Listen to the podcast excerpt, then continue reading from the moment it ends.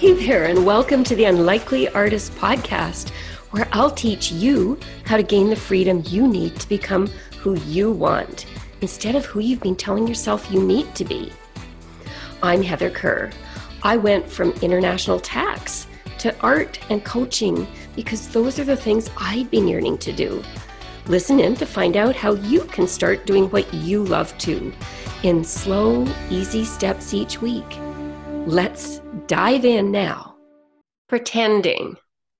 Savvy Souls, when you were little, pretending was a beautiful, imaginative, fun thing. It was a way to explore the world and try on different identities and just play. But as you got older, pretending shifted from an act of magic to an act of deceit, an act of disguising who you are and pretending to be more acceptable. So that's the kind of pretending I'm going to be talking about today and how that hurts you. The kind of pretending I'm talking about doesn't feel good either to you when you're pretending or to the person you're pretending in front of. That's one of the reasons I'm really obsessed by a YouTube channel called The Behavior Panel. And if I haven't talked about it here before, I'm really startled because I obsess about it all the time. It's a, fa- a panel of four body language and behavior experts who analyze little short video segments, often of people that we either don't know are lying or who have confessed to crimes and we know after the fact that they were lying when they were being videotaped. And what this panel of experts does is they identify all the ways we can tell that the person is being deceitful. And that's because when we lie, when we're being deceitful, we feel this intense discomfort and that discomfort shows up in our body language, the licking of our lips, the rapid eye blinking. It's actually peculiar to each of us, as they uh, always tell us. We need a reference point of what's ordinary for us and then how our behavior looks different when we're being deceitful. But it shows up in all of our body language because of this feeling we have of discomfort when we're lying but even without expert knowledge, like the behavior panel, we can often look at these video clips and we can just feel the discomfort.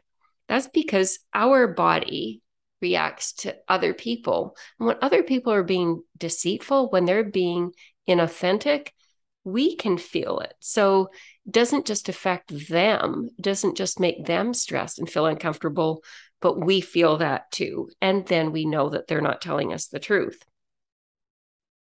Another context that comes to mind immediately is in the whole entrepreneurial world, which I had to start studying when I became an artist and a life coach, which is very different than my former world of being in a big firm where marketing and all those things were managed by a giant marketing machine.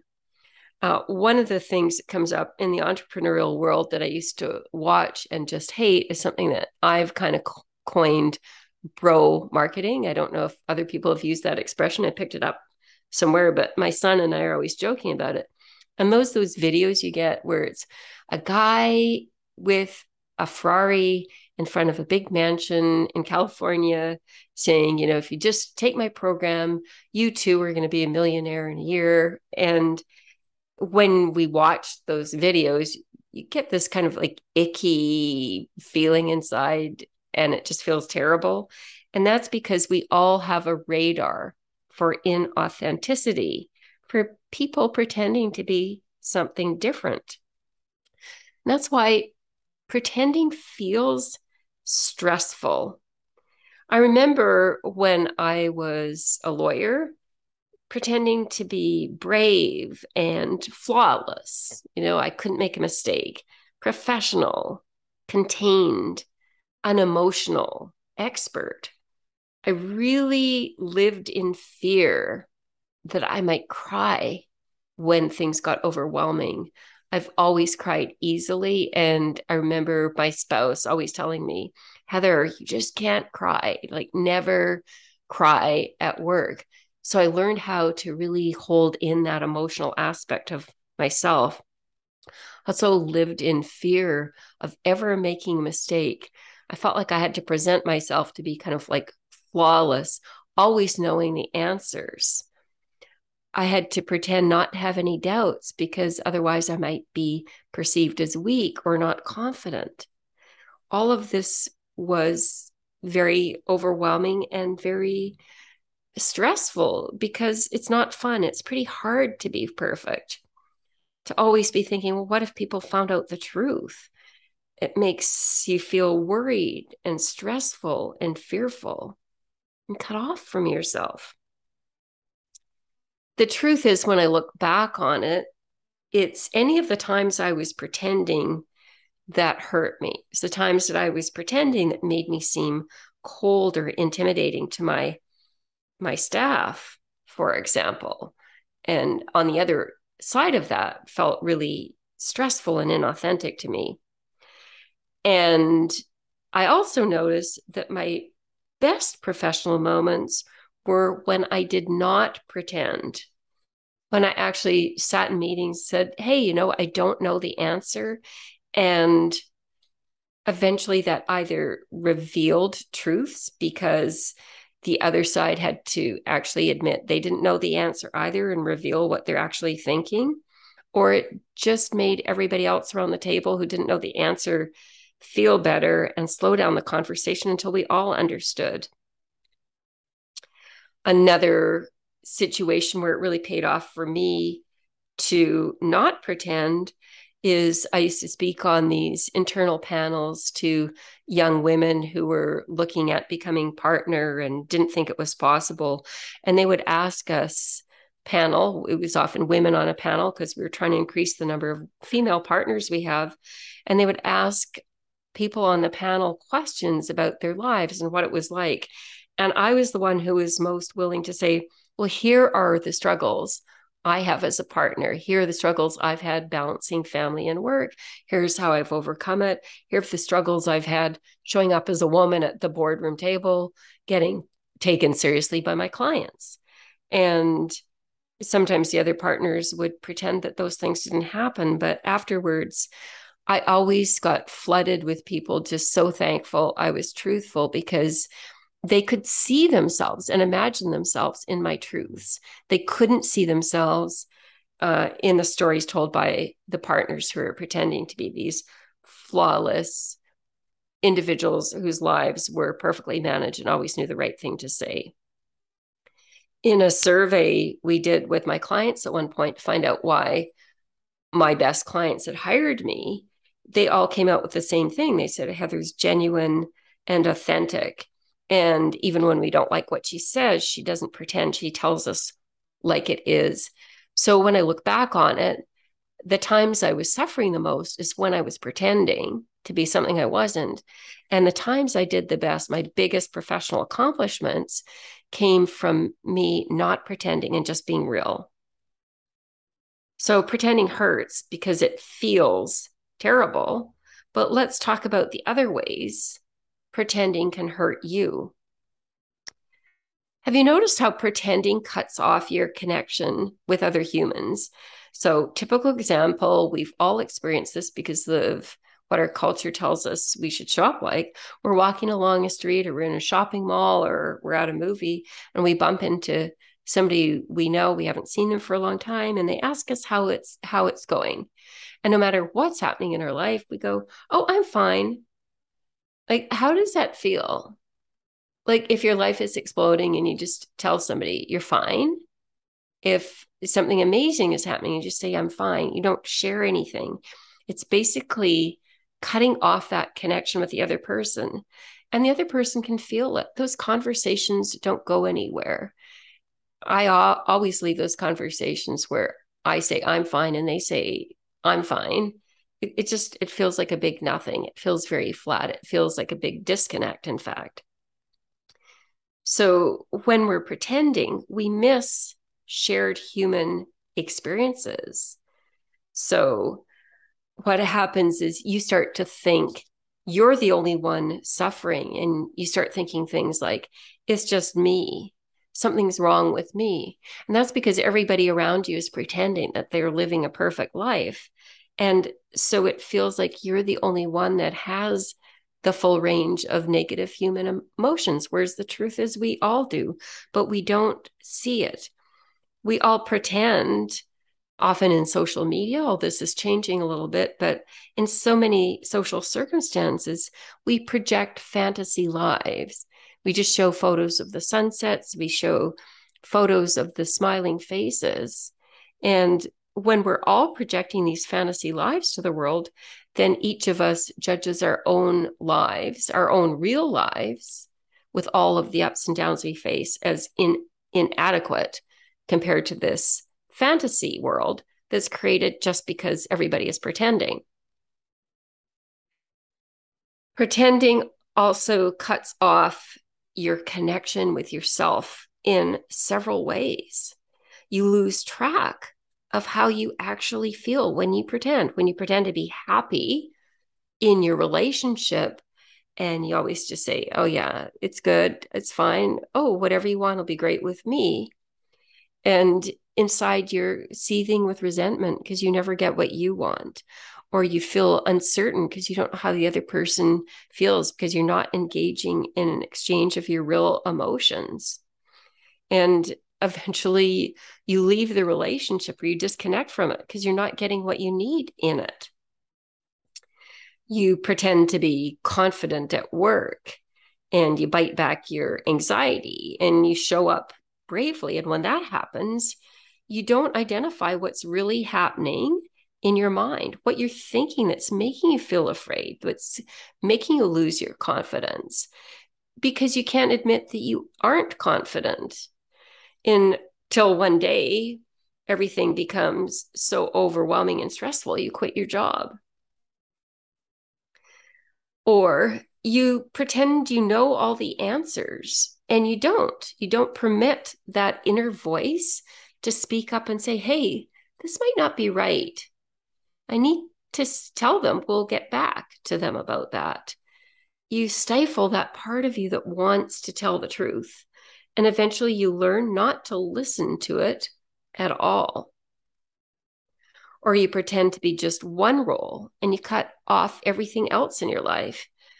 You pretend to be a devoted mother and wife, and you tell yourself that's more than enough reason to be happy and you cut yourself off from the part of you that's dying to spend two nights a week in a studio you've rented with 25 other artists creating your paintings or belting out songs at a karaoke bar with your friends and just feeling that fun and sense of delight and excitement in your life, you're telling yourself being a devoted mother is enough when it's not.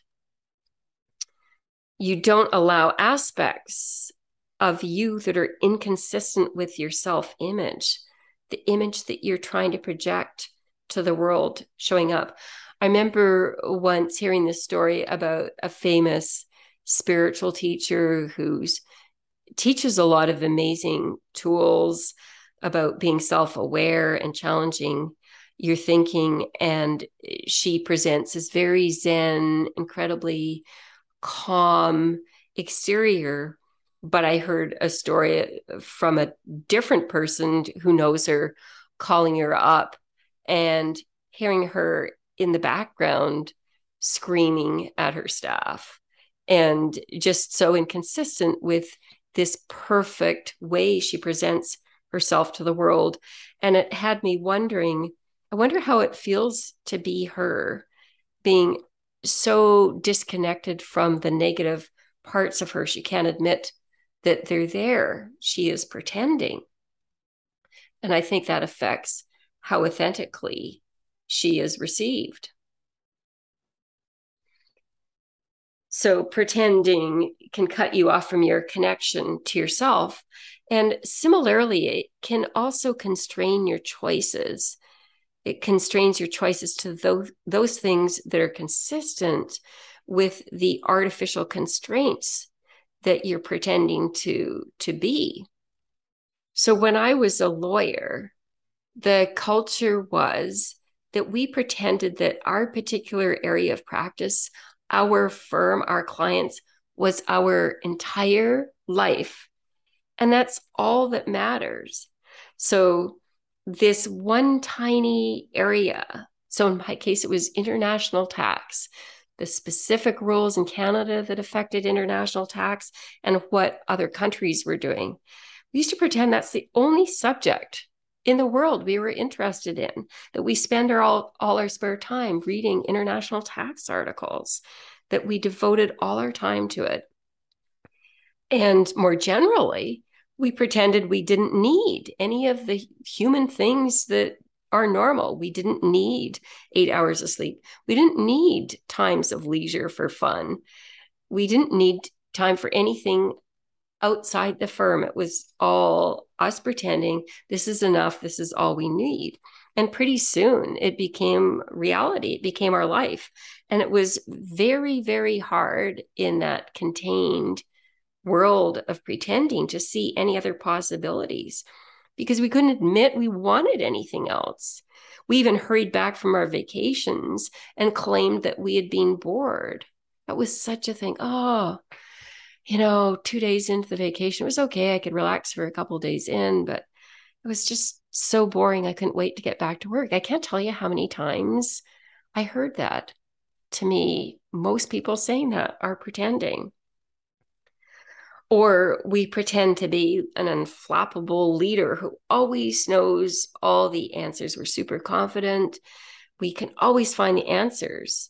If that's what you're pretending to be. You might not be open to any choices where you're not the expert, where you have to have a beginner's mind and somebody else is the expert.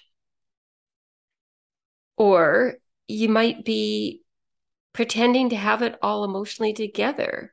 And if you're doing that, then you're unable to admit that you need help and to explore all the options available to you. You're not finding out about the options because you're pretending, hey, yeah, it's all cool. I've got it all together. You don't even admit to yourself that you need help.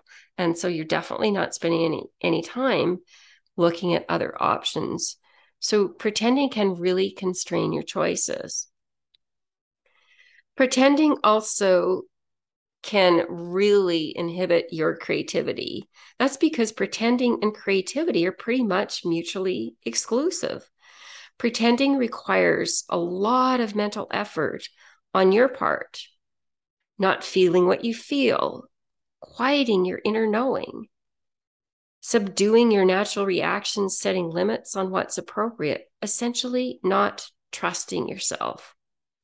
None of this is consistent with your creative self, which is fueled by a feeling of freedom, a lack of constraint, being totally open to new ideas, allowing whatever comes up, and not judging anything. Savvy souls, my wish for you is that every single one of you stops pretending because it feels terrible, because it cuts off your connection with other people and worse, your connection with yourself, because it constrains your choices and inhibits your creativity. I want the exact opposite for you to feel open to what life has to offer, to make expansive choices that are right for you, to feel connected with all the humans around you because true and authentic relations are what make life feel worthwhile, to listen to your inner voice and what you want, and to have the confidence and trust in yourself to act on that to be fully in touch with the creativity that's your birthright as a human and is what allows you to make the world, your life, your environment a little bit better than it was before. You can't do any of that if you're too busy pretending. I think this is why we all crave the feeling of authenticity, the feeling of being real, being ourselves, knowing we can show up as us and that's the best way to live. And that's the purpose of this podcast to give you the tools to be more authentically you. And that's why the tagline I put on the cover art was the freedom to become who you want. But I do also recognize that the podcast might not be enough to change your life or to get you doing all the things you want to be doing. And that's because there's only so much you can do with a one way communication. It's kind of like reading a book. The answers might be there, but sometimes the answers are hard to implement on your own. It can be hard for you to see a way out when you're trying to see that way out yourself because you don't know what ways you're thinking that are holding you back especially you don't know what you're believing that's actually a lie because you believe it, right? The things you're pretending yourself to be true that aren't true. That's why I created the Magic Room experience, which will start in October. It's to help you through all the limiting beliefs that have kept you from living more authentically and expansively that have kept you from doing what you really want to do. Take all the actions you've been dying to take. Create the freedom in your life to show up as fully you, to express what wants to be expressed, to create what wants to come through you. I'll be guiding you to identify and catch the beliefs that don't serve you, create an expanded vision of what's possible for you, create the safety in your nervous system and the capacity to address obstacles and face your challenges and to take the next steps forward to actually change your life. To join me or to find out more, just send me an email request that says, Hey, I'd like to know more about the Magic Room experience. That's it. I'll send you all the information so you'll know if this is the experience you've been waiting for or not. So, Savvy Souls, this week catch all the times you're pretending. Just notice, heighten your awareness. Don't judge. Just take stock of what you're thinking and ask yourself, oh, wait a minute, this doesn't feel good. Am I pretending? Notice all the ways that you are pretending. And this will be a great start to open you up to the sliver of knowing there's a lot more available to you than what you've been believing. So stop pretending, my friends, and have fun. See you next week. So, if you're energized by the possibilities you're hearing about on this podcast, but you're wondering how it's possible to actually make what you've been fantasizing about doing actually happen, I'd love you to join me for a free strategy session where we'll talk about coaching together. We'll explore how you can start making what you want possible by taking small, easy steps that add up to something amazing. Just click on the link in the show notes below this episode to book your free call. I'd love to meet you live. And all my listeners, remember, it's finally your time to do what you want